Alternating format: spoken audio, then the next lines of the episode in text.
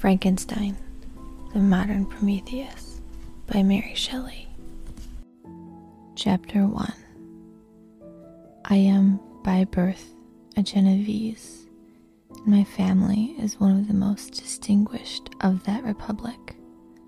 My ancestors had been, for many years, counselors and syndics, and my father had filled several public situations with honor and reputation.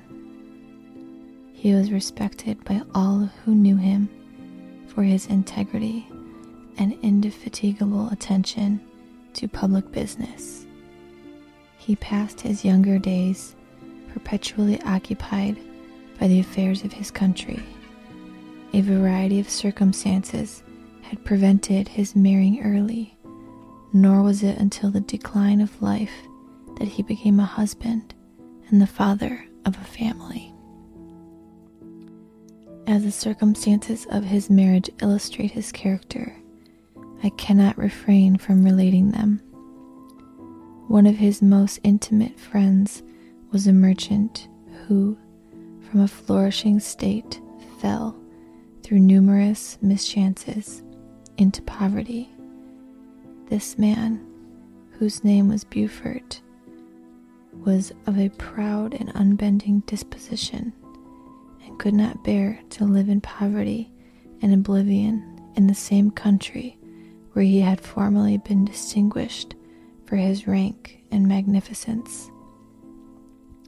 Having paid his debts, therefore, in the most honorable manner, he lived unknown and in wretchedness my father loved Beaufort with the truest friendship and was deeply grieved by his retreat in these unfortunate circumstances.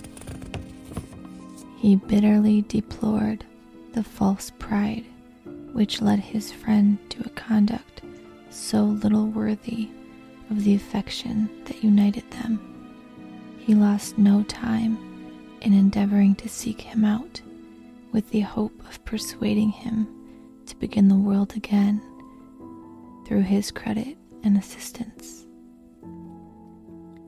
Beaufort had taken effectual measures to conceal himself, and it was ten months before my father discovered his abode. Overjoyed at this discovery, he hastened to the house, which was situated in a mean street near the Reuss. But when he entered, misery and despair alone welcomed him. Beaufort had saved but a very small sum of money from the wreck of his fortunes, but it was sufficient to provide him with sustenance for some months, and in the meantime, he hoped to procure some respectable employment in a merchant's house. The interval was, consequently, spent in inaction. His grief only became more deep and ranking when he had leisure for reflection.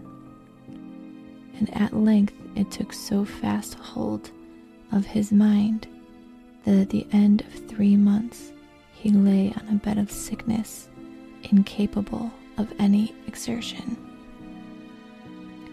His daughter attended him with the greatest tenderness, but she saw with despair that their little fund was rapidly decreasing and that there was no other prospect of support. But Caroline Beaufort possessed a mind of an uncommon mold, and her courage rose to support her in her adversity. She procured plain work, she plaited straw, and by various means contrived to earn a pittance scarcely sufficient to support life. Several months passed in this manner. Her father grew worse. Her time was more entirely occupied in attending him. Her means of subsistence decreased, and in the tenth month her father died in her arms, leaving her an orphan and a beggar. This last blow overcame her, and she knelt by Beaufort's coffin, weeping bitterly when my father entered the chamber. He came like a protecting spirit to the poor girl who committed herself to his care, and after the interment of his friend, he conducted her to Geneva and placed her under the protection of a relation. Two years after this event, Caroline became his wife. There was a considerable difference between the ages of my parents, but this circumstance seemed to unite them only closer in bonds of devoted affection. There was a sense of justice in my father's upright mind which rendered it necessary that he should approve highly to love strongly. Perhaps during former years he had suffered from the late discovered unworthiness of one beloved, and so was disposed to set a greater value on tried worth. There was a show of gratitude and worship in his attachment to my mother, differing wholly from the doting fondness of age, for it was inspired by reverence for her virtues and a desire to be the means of, in some degree, recompensing her for the sorrows she had endured, but which gave inexpressible grace to his behavior to her. Everything was made to yield to her wishes and her convenience. He strove to shelter her as a fair exotic is sheltered by the gardener from every rougher wind, and to surround her with all that could tend to excite pleasurable emotion in her soft and benevolent mind. Her health, and even the tranquility of her hitherto constant spirit, had been shaken by what she had gone through.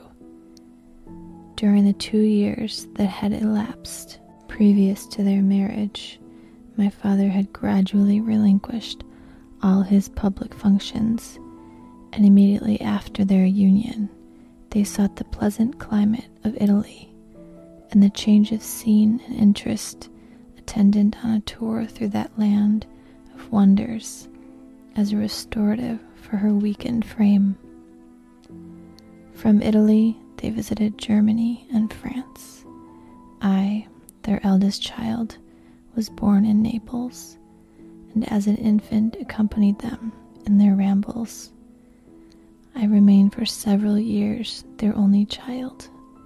Much as they were attached to each other, they seemed to draw inexhaustible stores of affection from a very mine of love to bestow them upon me. My mother's tender caresses and my father's smile of benevolent pleasure while regarding me are my first recollections. I was their plaything and their idol, and something better, their child, the innocent and helpless creature bestowed on them by heaven, whom to bring up to good, and whose future lot it was in their hands to direct happiness or misery according as they fulfilled their duties towards me with this deep consciousness of what they owed towards the being to which they had given life, added to the active spirit of tenderness that animated both. It may be imagined that while during every hour of my infant life I received a lesson of patience, of charity, and of self control, I was so guided by a silken cord that all seemed but one train of enjoyment to me. For a long time, I was their only care. My mother had much desire to have a daughter, but I continued their single offspring. When I was about five years old, while making an excursion beyond the frontiers of Italy, they passed a week on the shores of the Lake of Como. Their benevolent disposition often made them enter the cottages of the poor. This, to my mother, was more than a duty. It was a necessity, a passion, remembering what she had suffered and how she had been relieved for her to act in her turn the guardian angel to the afflicted. During one of their walks, a poor cot in the foldings of a vale attracted their notice as being singularly disconsolate, while the number of half clothed children gathered about it spoke of penury in its worth shape.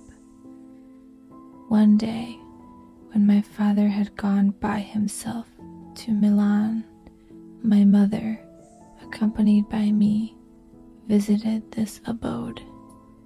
She found a peasant and his wife, hard working, bent down by care and labor, distributing a scanty meal to five hungry babes.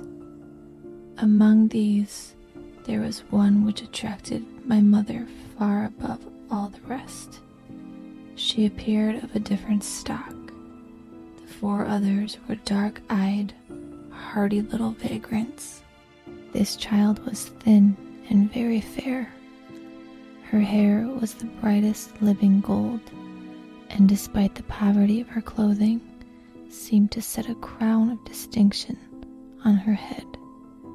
Her brow was clear and ample, her blue eyes cloudless, and her lips and the molding of her face so expressive of sensibility and sweetness that none could behold her without looking on her as of a distant species, a being heaven sent and bearing a celestial stamp in all her features. The peasant woman, perceiving that my mother fixed eyes of wonder and admiration on this lovely girl, eagerly communicated her history. She was not her child, but the daughter of a Milanese nobleman. Her mother was a German and had died on giving her birth the infant had been placed with those good people to nurse. They were better off then. They had not been long married, and their eldest child was but just born. The father of their charge was one of those Italians nursed in the memory of the antique glory of Italy, one among the schiavi ognor frementi, who exerted himself to obtain the liberty of his country. He became the victim of its weakness. Whether he had died or still lingered in the dungeons of Austria was not known. His property was confiscated.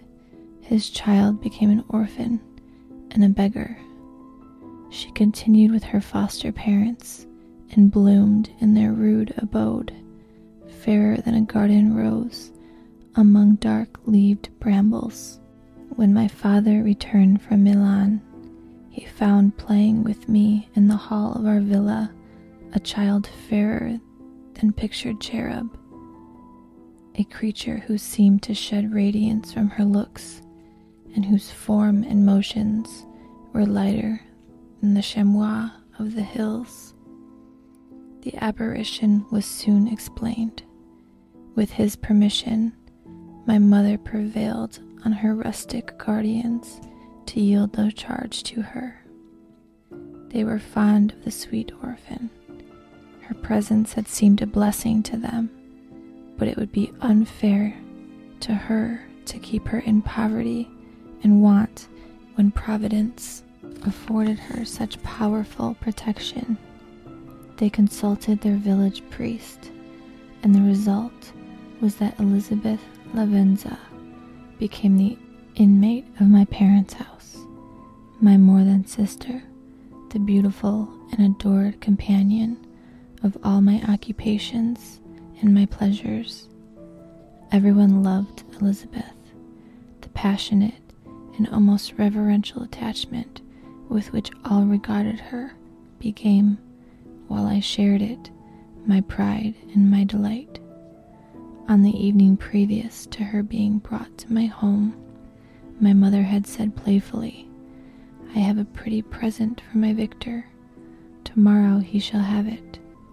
And when, on the morrow, she presented Elizabeth to me as her promised gift, I, with childish seriousness, interpreted her words literally and looked upon Elizabeth as mine. Mine to protect, love, and cherish. All praises bestowed on her I received as made to a possession of my own. We called each other familiarly by the name of cousin. No word, no expression could body forth the kind of relation in which she stood to me, my more than sister, since till death she was to be mine only.